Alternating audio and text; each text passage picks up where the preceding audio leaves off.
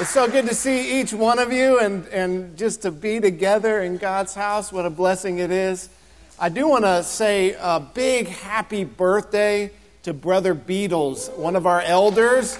He turned 99 years old yesterday, which is just incredible. And so we want to say happy birthday to Brother Beatles. We love you. You're awesome. He's not here with us, but he's watching online.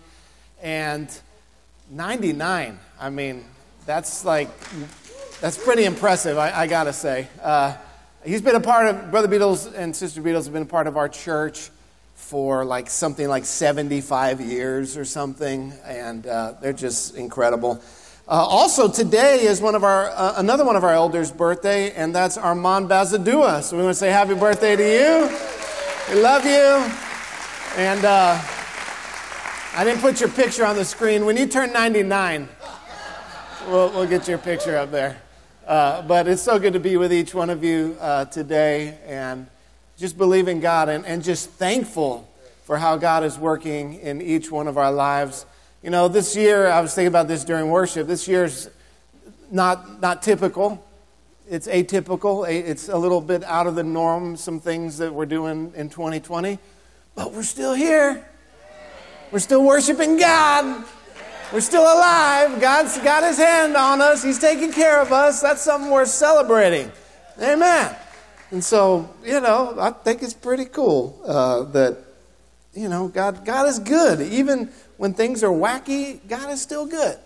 We need to remind ourselves of that all the time, that God is still good. And uh, I love, love those songs that we sang this morning. Just really stirred me up and built my faith. So I hope they did for you as well. Acts chapter 16, if you will, open your Bibles there. That's where we're going to be today. Acts chapter 16, where we've been the last couple weeks in the book of Acts. The Apostle Paul's gone on a, on a missions trip. He's gone on a journey. He's left his home base of, of Antioch and he's gone to, to encourage the churches that he had planted on his first missionary journey. On his first missionary journey, Barnabas and Paul traveled around, preached the gospel, planted churches. And some several years later, God had put it on Paul's heart to return to the brothers and the sisters and to strengthen them, to worship with them, to instruct them, to teach them, to see how they're doing, and to build up them in their faith. Well, this missionary journey, the second trip, it started kind of on rocky soil. It started with an argument with Paul and Barnabas having a, a big fight over who was going to go on the trip and they couldn't come to an agreement, and so they split apart. They drew a line in the sand, and one went this way and the other went that way. Barnabas, who really was instrumental, used by God to, to bring Paul into the ministry. And they have this sharp division, they have this sharp split. Later on, much later on, we see that they're reconciled together. But this, this trip, it, it, it doesn't start so well after they, they started going, Paul took another man, uh, Silas, along with him, and they, they visited the, the churches. And in, in, uh, in one of the churches, they found a young man named Timothy, and he showed a lot of promise. He, he, he seemed like someone that Paul could invest in. And so Timothy joins the trip, and then later on, Luke joins the trip. And so it's Paul, Silas, Timothy, and Luke, and they're traveling around desiring to preach the gospel. So they're leaving the, the churches behind that they started on their first trip, and they want to now take the gospel to people who have never heard the gospel before. How many of you know that the gospel, it's necessary for people to hear the gospel? Amen. And so they have this deep desire, and, and it comes, of course, from the Lord who proclaimed, you know, commissioned them to go, us, his people, to go and to take the gospel. Well, they had come from the east, and, and so Paul desires to go north. And, and last week we saw the Holy Spirit said, No, you can't go north. That's not the way I want you to go. So he did, then, okay, well, I've come from the east. I desire to go north. He, he tries to go south. The Holy Spirit forbids him to go south. Well, so they press on west, and eventually they hit the shore. They hit, they hit the sea. They can't go any further west. Well, they can't go east. That's where they come from. The Holy Spirit said he can't go north the Holy Spirit says they can't go south, and they've gone as far west as they can go. They're, you know, in the ocean at this point. And so I, I know that God had told his disciples to go into all the world and to preach the gospel to every creature. But I don't think that included the fish. And so Paul is, you know, where, God, where do you want me to go? And while he's there waiting on the Lord, closed doors, closed doors, he has this vision. God gives him this dream. A man from Macedonia, which is further west into Europe, saying, Please come and help us. Please come and preach the gospel to us. And so they jump on a ship. They persevere. They don't let the discouragement of closed doors stop them, and they move forward into this region called Philippi. That's where we're going to pick the story up today. We're going to look at this uh, story today and also uh, further on into next week of their ministry, their church planting efforts in Philippi. And so I want to start in verse 11 today. It says So, setting sail from Troas, we made a direct voyage to Samothrace, and the following day to Neapolis, and from there to Philippi, which is a leading city of the district of Macedonia and a Roman colony. We remained in this city some days. And on the Sabbath day, we went outside the gate to the riverside, where we supposed there was a place of prayer. And we sat down and spoke to the women who had come together. One who had heard us was a woman named Lydia from the city of Thyatira, a seller of purple goods, who was a worshiper of God. The Lord opened her heart to pay attention to what was said by Paul. And after she was baptized, and her whole household as well, she urged us, saying, If you have judged me to be faithful to the Lord, come to my house and stay and she prevailed upon us. And as we were going to the place of prayer, we were met by a slave girl who had a spirit of divination and brought her owners much gain by fortune telling. She followed Paul and us, crying out, These men are servants of the Most High God, who proclaim to you the way of salvation.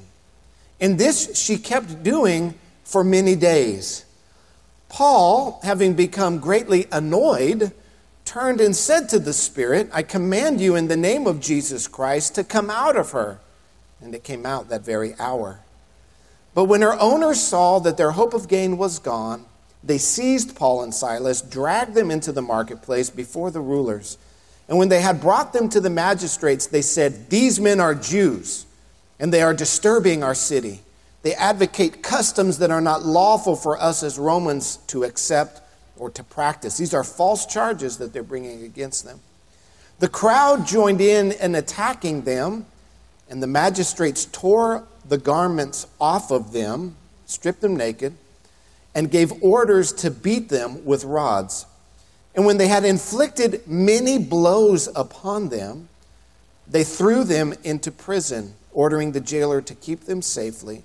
Having received this order, he put them into the inner prison and fastened their feet in the stocks. And that's where we're going to leave off this week. We'll pick up the story next week with Paul and Silas in jail. Father, we thank you for your word. Lord, I pray that in these next few moments that you would speak to our hearts. Lord, your word is a lamp to our feet. It is a light unto our path. It helps us on the way that we should go. Lord, we desire as your people to live for you, to be faithful to the calling of God on each one of our lives. Lord, you've called us to be salt. You've called us to be light. It's not an accident that we're alive in this day and in this time and in this age and in this season. In fact, it's part of your divine decree, it's part of your sovereign plan. So, Lord, help us. Holy Spirit, you are the helper. Help us to live and to do and to say the things we ought to do and say in this time. Lord, guard our hearts, guard our minds, guard our spirits, guard our eyes, guard our ears, guard our souls. Lord, from all of the things, all of the pollutants, all of the garbage that's just being forced through the media and every other outlet, God, help us to live faithfully for you. Lord, when we pass from this life until the next, when we open our eyes and we see your face, we only want to hear these words Well done, good and faithful servant. Lord, help us to live with that reality each and every single day, realizing that this is temporary, but we're heading to somewhere that is eternal. let us keep our focus on the hope that we have in Christ Jesus as everything else passes away. In Jesus' name we pray. Amen. So, Acts chapter 16, this story, as Paul goes into Europe, I find it very uh, significant that the first people that Paul preaches to, the first converts to Christianity in Europe, are not men, but are women. It's these two women, this slave girl and this businesswoman named Lydia. Now, sometimes, wrongfully, the Apostle Paul is condemned as being someone who is anti women or a male chauvinist. I was taught that, not at Bible school, but at secular college. It's something that my professors taught me that Paul was anti women, that he was a, a, a, chauvinist, that he was not a feminist like Jesus was. Anyway, that's what I was taught at secular college, getting a media degree. Why was, why, it, I'm already on a rabbit trail this morning, but I, I find it interesting. I'm, I'm there studying communications, I'm there studying media, and in every single class I go to, the Bible's being attacked. Jesus is being attacked. The Apostle Paul is being attacked. And I'm like, what does this have to do with like computer graphics? I, I don't know. and anyway, okay, back, back here. Paul is not anti women. Paul is not a male, a male chauvinist. And and what we see happening here in Philippi shows us that clearly. Because in Philippi, the, the reason why he doesn't first go to a synagogue, normally Paul norm, usually goes to a synagogue, and that's his first stop in any new city. The reason why is the Jewish people, they had the Old Testament scriptures, and Paul could go in as a Pharisee, as a Pharisee who was trained under the most uh, famous teacher of his day, Gamaliel, he could go in with his credentials as a teacher, as a rabbi, and he could get a hearing in any synagogue. He had big credentials. He, he was a big deal within Judaism. And so he would go into a town, he would say, Hi, I'm, I'm Paul, and this was my teacher, here are my credentials. And they would say, Please, open the scriptures, please teach us. And so what he would do is he would point them to Isaiah chapter 53 and he'd say, You know how we're waiting for the Messiah? Let me show you how the Messiah suffered for our sins. He would go to the, the, uh, the Psalms and he would show, Let me show you how it promised that the Messiah, the Savior, that he would raise again from the dead. And he would go and he would say, We know who our Savior is. His name is Jesus. His Jesus of Nazareth. He lived without sin. He died to pay the price for our sin. He rose again the third day. The offerings, the sacrifices, the, the temple, it was all pointing to Jesus Christ. And now we, as his people, we are the temple of God filled with his spirit. And so he would go in there and he would preach the gospel to them from the scriptures. And many would believe and, and would be converted and would be born again to Jesus Christ. This was his strategy. But when he gets to Philippi, there's no synagogue. The reason why is because there was a very small Jewish population in Philippi.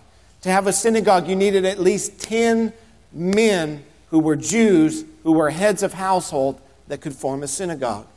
And so, where there is no synagogue, the people would go out, those who followed the God of Abraham, Isaac, and Jacob, the, the, the Creator God, they would go and find a place by a river, by the sea, outdoors where they could worship God and they could learn the scriptures together. So Paul knows this. There's no synagogue. So he goes to this place where he can find people who worship God.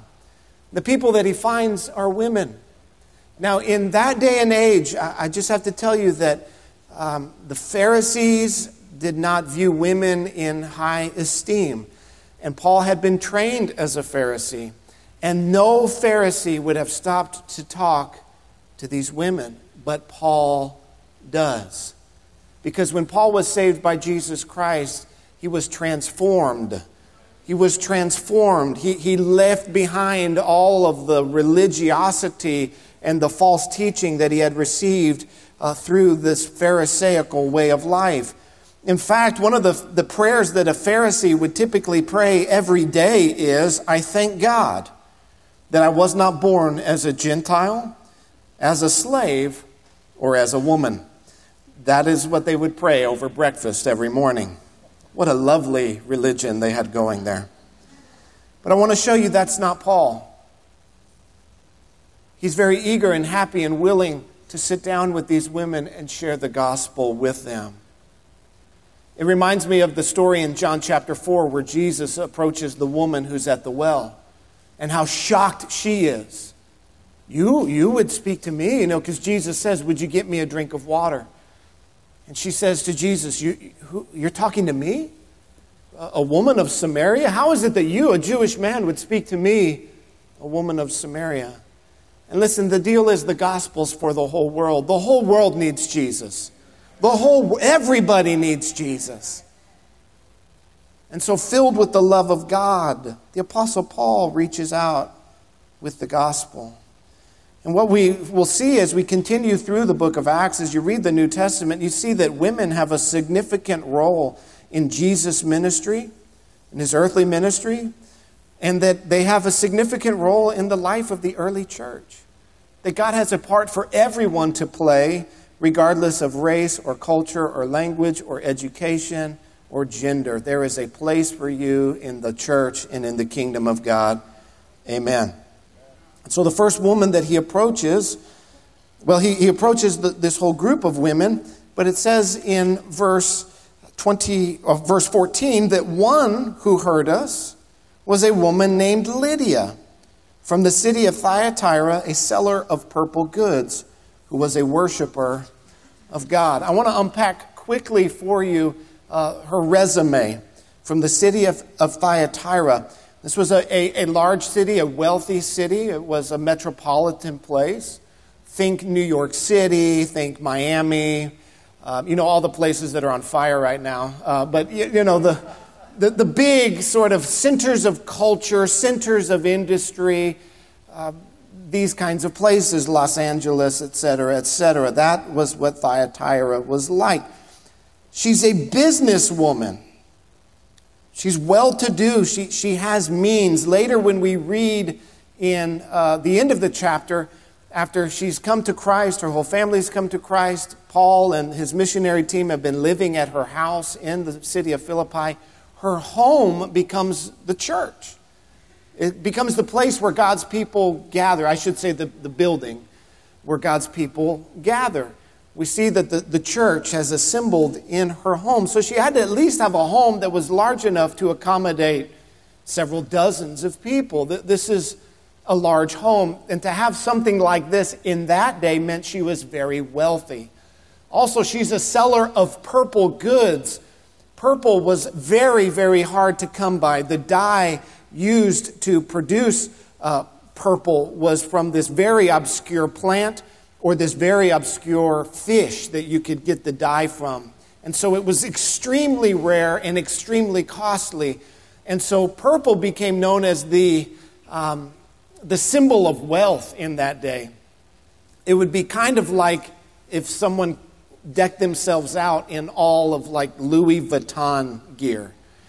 I don't know what that is, but I Googled it so I could have some kind of like, you know, cultural reference.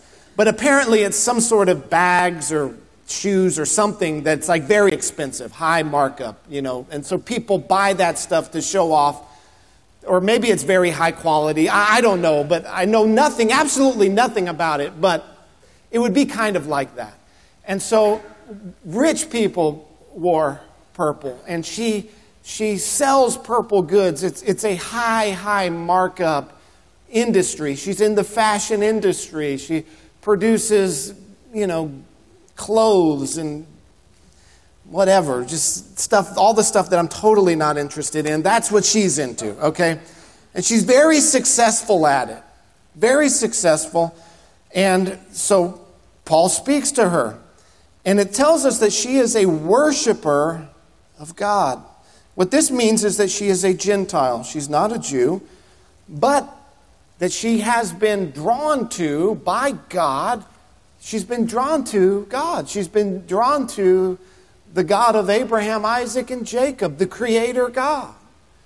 That she's been drawn to come and to hear and to, to worship God. Though she's not a Jew, though she is a Gentile, that God is working and, and drawing her. And finally, it tells us that as Paul shares the gospel with her, as he ministers to, to these women, that specifically this woman, Lydia, that the Lord opened her heart to pay attention to what was said by Paul. This is very important phraseology that Luke is using here. And I'm going to, I'm going to drill down on this for a minute because it's so, so important that you understand this. If you are a Christian today, you have believed in Jesus Christ as your Savior and as your Lord, the reason you are a Christian today is because God has opened your heart.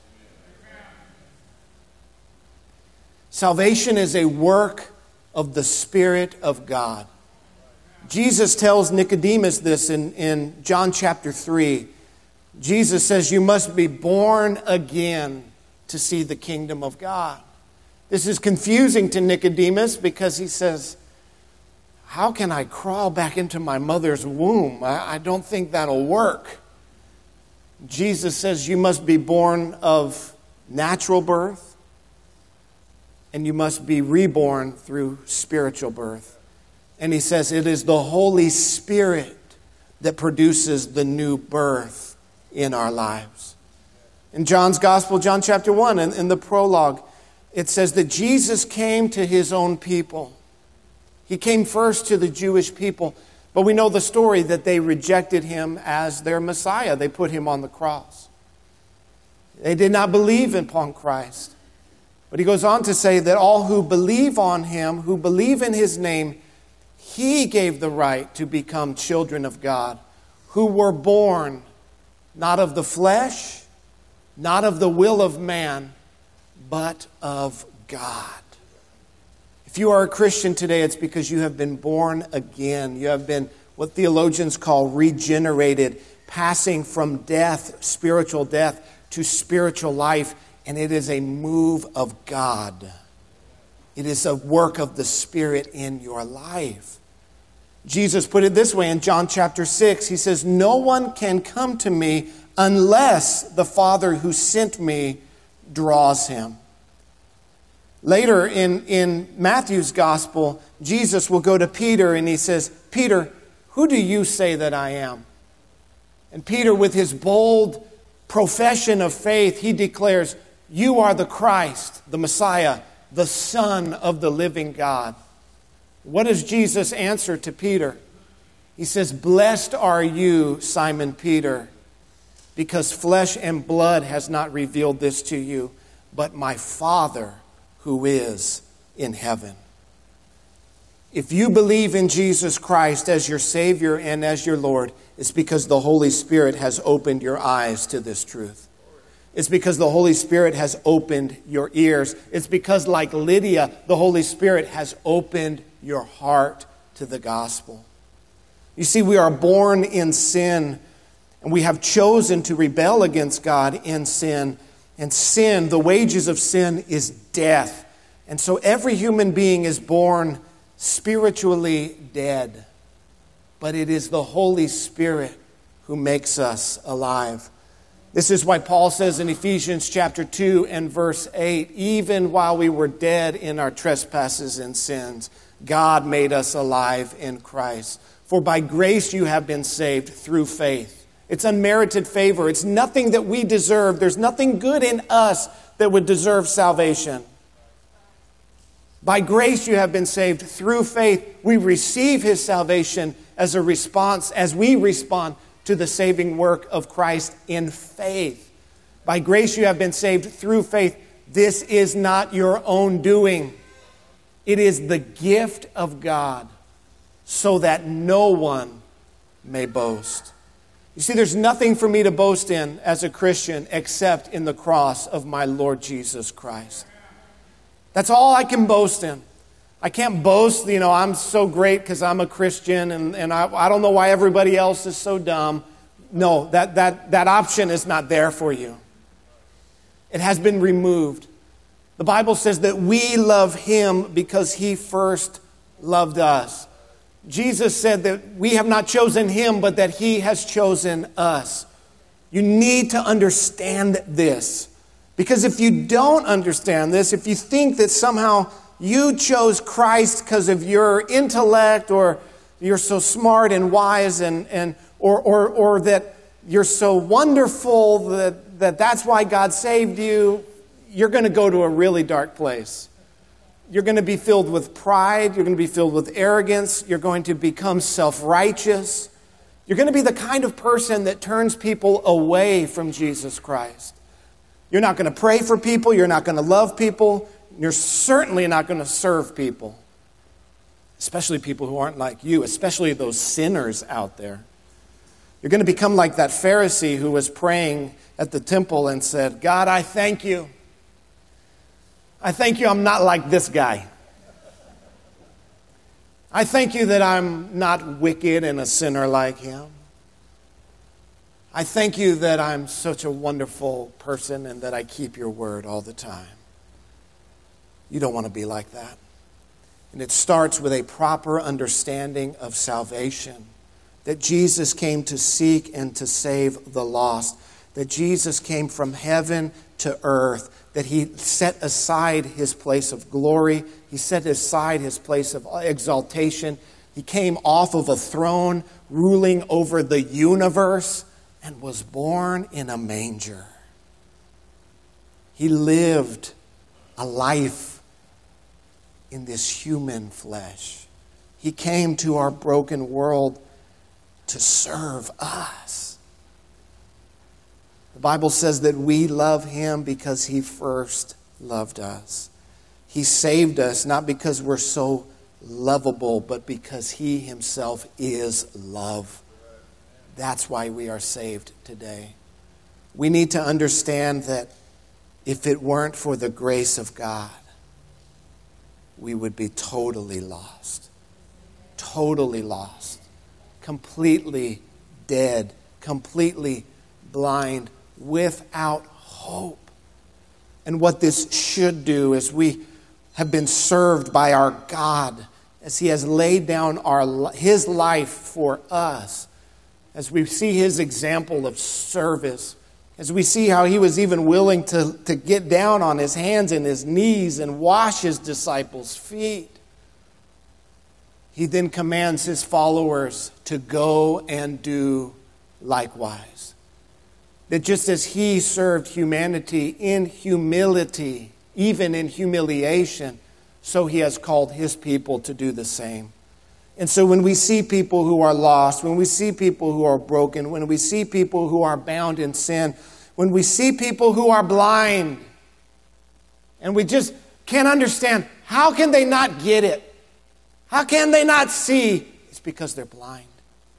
And they need someone to serve them. They need someone to love them. They need someone to pray for them. This is why we pray for God to save people to open their hearts, to open their eyes, to set them free. This is why we go before the Lord and ask Him to move so that He would move because God is in control, God is sovereign over all things. You need to know and to be set free of pride and self righteousness that, that lurks in all of the dark places of our lives and can even hide out in church sometimes. We have nothing to boast in except the cross. Not our own works, not our own goodness, not our own righteousness. The Bible declares all of that is filthy rags.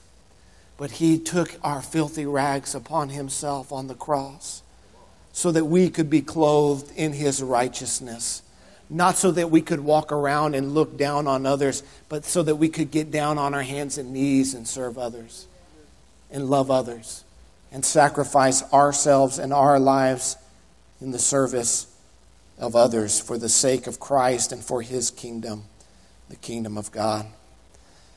So the Lord opens her heart to receive. She believes and is baptized and and her whole household believes in Christ and is baptized and is converted. And this is amazing This is amazing because this missionary trip hadn't started out so well. It started out with some conflict. It started out with a fight. It started out with some division, some separation, some, some real brokenness. As they went forward, they met closed door after closed door. They, they tried to move forward, but they, they, they got nowhere. Nevertheless, they persevered in faith. They knew that God had called them. They knew that, that they must go and to share the gospel. And because of their perseverance, look what God did. Look what God did in this woman's life and in her family's life. It was worth it. I would submit to you, it was worth it. Even if this is the only person that was saved in this whole town, which later we'll read it's not, but even if it was, it was worth it. But what would have happened if they would have thrown in the towel? What would have happened if they said, This is too much, this is too difficult, this is too hard, it's not worth it? This whole family would have stayed lost. But they obeyed God, they persevered in faith. And let me tell you that there is fruitfulness on the other side of persevering. There is fruitfulness. What the enemy wants to do in your lives is to get you to quit, to get you to throw in the towel on Jesus to get you to throw in the towel on the church. Well, I got hurt in the church and I didn't understand this. He, he wants you to throw in the towel, but we must persevere in faith. And when we do, not giving in to disappointment, not succumbing to the lies of the enemy, but saying, I will trust God, I will trust His word, even if I don't always understand, it is a walk of faith. What's on the other side of perseverance? is fruitfulness. And I would submit to you that there are people in your life who are watching your example of faithfulness. People in your life who need you to persevere in faith. They may even be attacking you. They may even be speaking against you. They may even be opposing you and the gospel, but we will persevere in faith, knowing that if we don't give up, there is a harvest a harvest of righteousness, a harvest of souls. Amen. And so she twists Paul and Silas's arm and says, Eh, look, if, if you've judged me to be faithful to Christ, you have to come and stay with me in my home. And so she opens up her home to this missionary team. And so we don't know how long they were there, but I have to imagine that this was absolutely incredible. Can you imagine having breakfast with the Apostle Paul? Like, how awesome would that be? Like we do the little bread box in the morning, right? Where we pull out the little scripture. This isn't the little bread box. This is like direct download from heaven every morning uh, over the scrambled eggs. I mean, it would just be, well, I would be very excited about it anyway. It's, it sounds awesome to me, but I'm a Bible nerd. So, moving on, as they continue to go to this place of prayer, we don't know how often they're going there. Maybe they're going there every single day there's this woman who begins to show up. She's full of a demon spirit. She's possessed by the devil. She has this spirit of divination on her. And the, she's a slave girl, and her masters are using her misfortune to produce profit in their lives. She's able to somehow, through her clairvoyance or whatever, in touch with these demonic forces, she's producing for them a lot of money by telling fortunes for people. And so this slave girl, filled with a demon, somehow attaches herself to Paul and Silas, and she keeps going after them, saying, These men are servants of the Most High God who proclaim to you the way of salvation. Now, that seems something uh, that, like, why would uh, someone filled with the demon spirit say this? This is so strange. Does it mean that this person is a Christian? No. No, this person is not a Christian. How do I know? Well, because the Bible says she's possessed by the devil. And you cannot be the possession of the devil and the possession of Christ at the same time. That's not how it works. When you're born again, when you're saved, God's Spirit lives inside of you. So that we are now the temple of the Holy Spirit. And God is not going to be a roommate with the devil. It doesn't work that way. When God moves in, he kicks everybody else out. Amen? What fellowship does light have with darkness? None, zero. When you turn the lights on, the darkness has to flee. And so we know this girl is not a Christian because she has a demon spirit inside of her. Now, I will say this you can be a Christian and be tormented by demon spirits. You can be oppressed by the devil, but you cannot be possessed by the devil because you are possessed by Jesus Christ. You are covered, washed in his blood. Amen. So, she's saying this weird phrase. Why is she saying this? Well, we don't know. It's a little bit unusual. Is she saying it sarcastically, making fun of them? It, we can't infer that from the language there. It, it could also be that this is a temptation, a trap of the enemy to, for, for Paul and his missionary team to align with dark spiritual forces. I think that is the most likely case that, that they would, would just not really care about her and just say, well, at least she's saying uh, the right stuff, so I guess she can hang out in our crew and, and just attach now Christianity in this city to demonic forces and spirits and let this infiltrate the church, and then we know what would happen. The devil would totally wreak havoc. The testimony of Christ would be ruined it would be a disaster. I truly believe this is a trap of the enemy. Paul, nevertheless, recognizes that. He becomes greatly annoyed at this situation, which I just love that. I just point to that every time I'm greatly annoyed. And Heather's like, You need to chill down out. I'm like, But look, Paul was annoyed, so I can be too. And he casts the demon out in the name of Jesus Christ. Why? Because Jesus is the name above every name. Amen. There's no authority higher than Jesus Christ. The demons have to flee. And so he casts the demon out. And this is, and then what happens is opposition arises, and this always happens. And I've shown this to you all throughout the book of Acts as we move through it together. But when the gospel advances, opposition arises. When the gospel moves forward, the devil pushes back. We just need to be aware of this. I highlight this for you again because Luke is highlighting it for us again. And I want you to know that in your own life, if, as you take a stand for Christ, do not be surprised if you are attacked for your faith. Do not be surprised if you are condemned. Do not be surprised if people come against you. The Bible says, though, that we don't wrestle against flesh and blood, that there are spiritual forces at work behind the attacks that come against us as God's people. And so we don't have to attack other people because we are not against people, we're not against anybody. As Christians, we are for everybody. Everyone. We want everyone to come to the saving knowledge of Jesus Christ. Everybody needs Jesus. And, and so they beat Paul up and they throw him and Silas in jail. And it's a, it's, a, it's a pretty good beating, it says. They took their clothes off, beat them with rods. It doesn't tell us how many times they were hit, it just says many blows.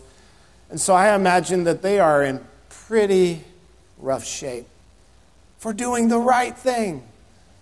And we're going to pick up the story next week with Paul and Silas in jail. And it's where Elvis Presley got the, the song Jailhouse Rock. And, and so we're going to. I'm going to pick it up there next week. It's going to be good. You don't want to miss it. But what I, what I want to show you here as we wrap up today is, again, the fruit of perseverance. Don't give up. Don't throw in the towel. Don't, don't quit. Keep pressing on. I know it can be tough. I know it can be hard. I know there are some days that you wish you could forget. I know what that's like. But we've been called by God to make a difference. We've been called by God to be salt and lights, to serve others in love, regardless of their gender, regardless of their race, regardless of their culture, regardless of, of, of their education or their upbringing. And that's what I love about these two stories back to back. You have this very wealthy, well to do woman, the upper echelons of society, running in the highest circles, selling her stuff you know, cl- you know, clothing the stars. She would be on, on r- runways and, and red carpet premieres. This is where this lady would be found. And then you have this slave girl filled with a demon, the total opposite end of the spectrum in every regard socially, financially, economically, spiritually. Yet the gospel is powerful in both of their lives because everybody needs the gospel, because everybody needs Jesus. And when we get to the end of this chapter, what we see is that the home of Lydia has been opened up now and is being used as, as the place, the gathering place for God's people. And so Lydia is now welcoming in all of these different people from all different walks of life. And they're coming together and they're coming to worship their Lord and Savior, Jesus Christ. You see, it's Jesus who, who, who tears down the, the, the separation between us as people. It's Jesus because in, in Christ we are neither slave nor free, we're neither male nor female, we're neither Jew nor Gentile. In Christ we are one. So the divisions of our culture, the divisions of our society, the divisions that exist in our world only exist out there. They don't exist in here. Because when we come into the church, we come in as brothers and sisters, family. God has made us one. God has made us family. God has torn down the walls of division. It says Jesus in his body tore down the walls of division in his body on the cross. One of the ways we commemorate this every time we do it is when we come and take the Lord's Supper. We haven't been doing it this way during the pandemic because of germs, but typically we all come to the same place, showing that we're all part of the same body. That's why I don't like putting those little things out because we don't get to come together in, in that way. Nevertheless, one day we'll be able to do communion normally again. But even though we can't do it that way, we're still one. We're still family. We're still family. And what the world needs is more people to be brought into the family of God. What the world needs is more people to be set free from the power of the enemy, set free from the bondages of Satan. The darkness pushed out, the light brought in. And how does that happen? It happens as God's people love and serve the world the way that Jesus did. You will not win anybody to Christ arguing about politics. It will not happen. But if you can love and serve people as Christ has loved and served us, laying aside your differences so that you can share the only message that has power, the gospel. God will open people's hearts, God will open people's eyes, God will open people's ears, and there will be a great harvest on the other side of persevering. I invite you to stand with me today. I'm going to invite our worship team to come. We're going to sing one more song together. Father, we thank you for your word, Lord, that shows us so clearly so many different things.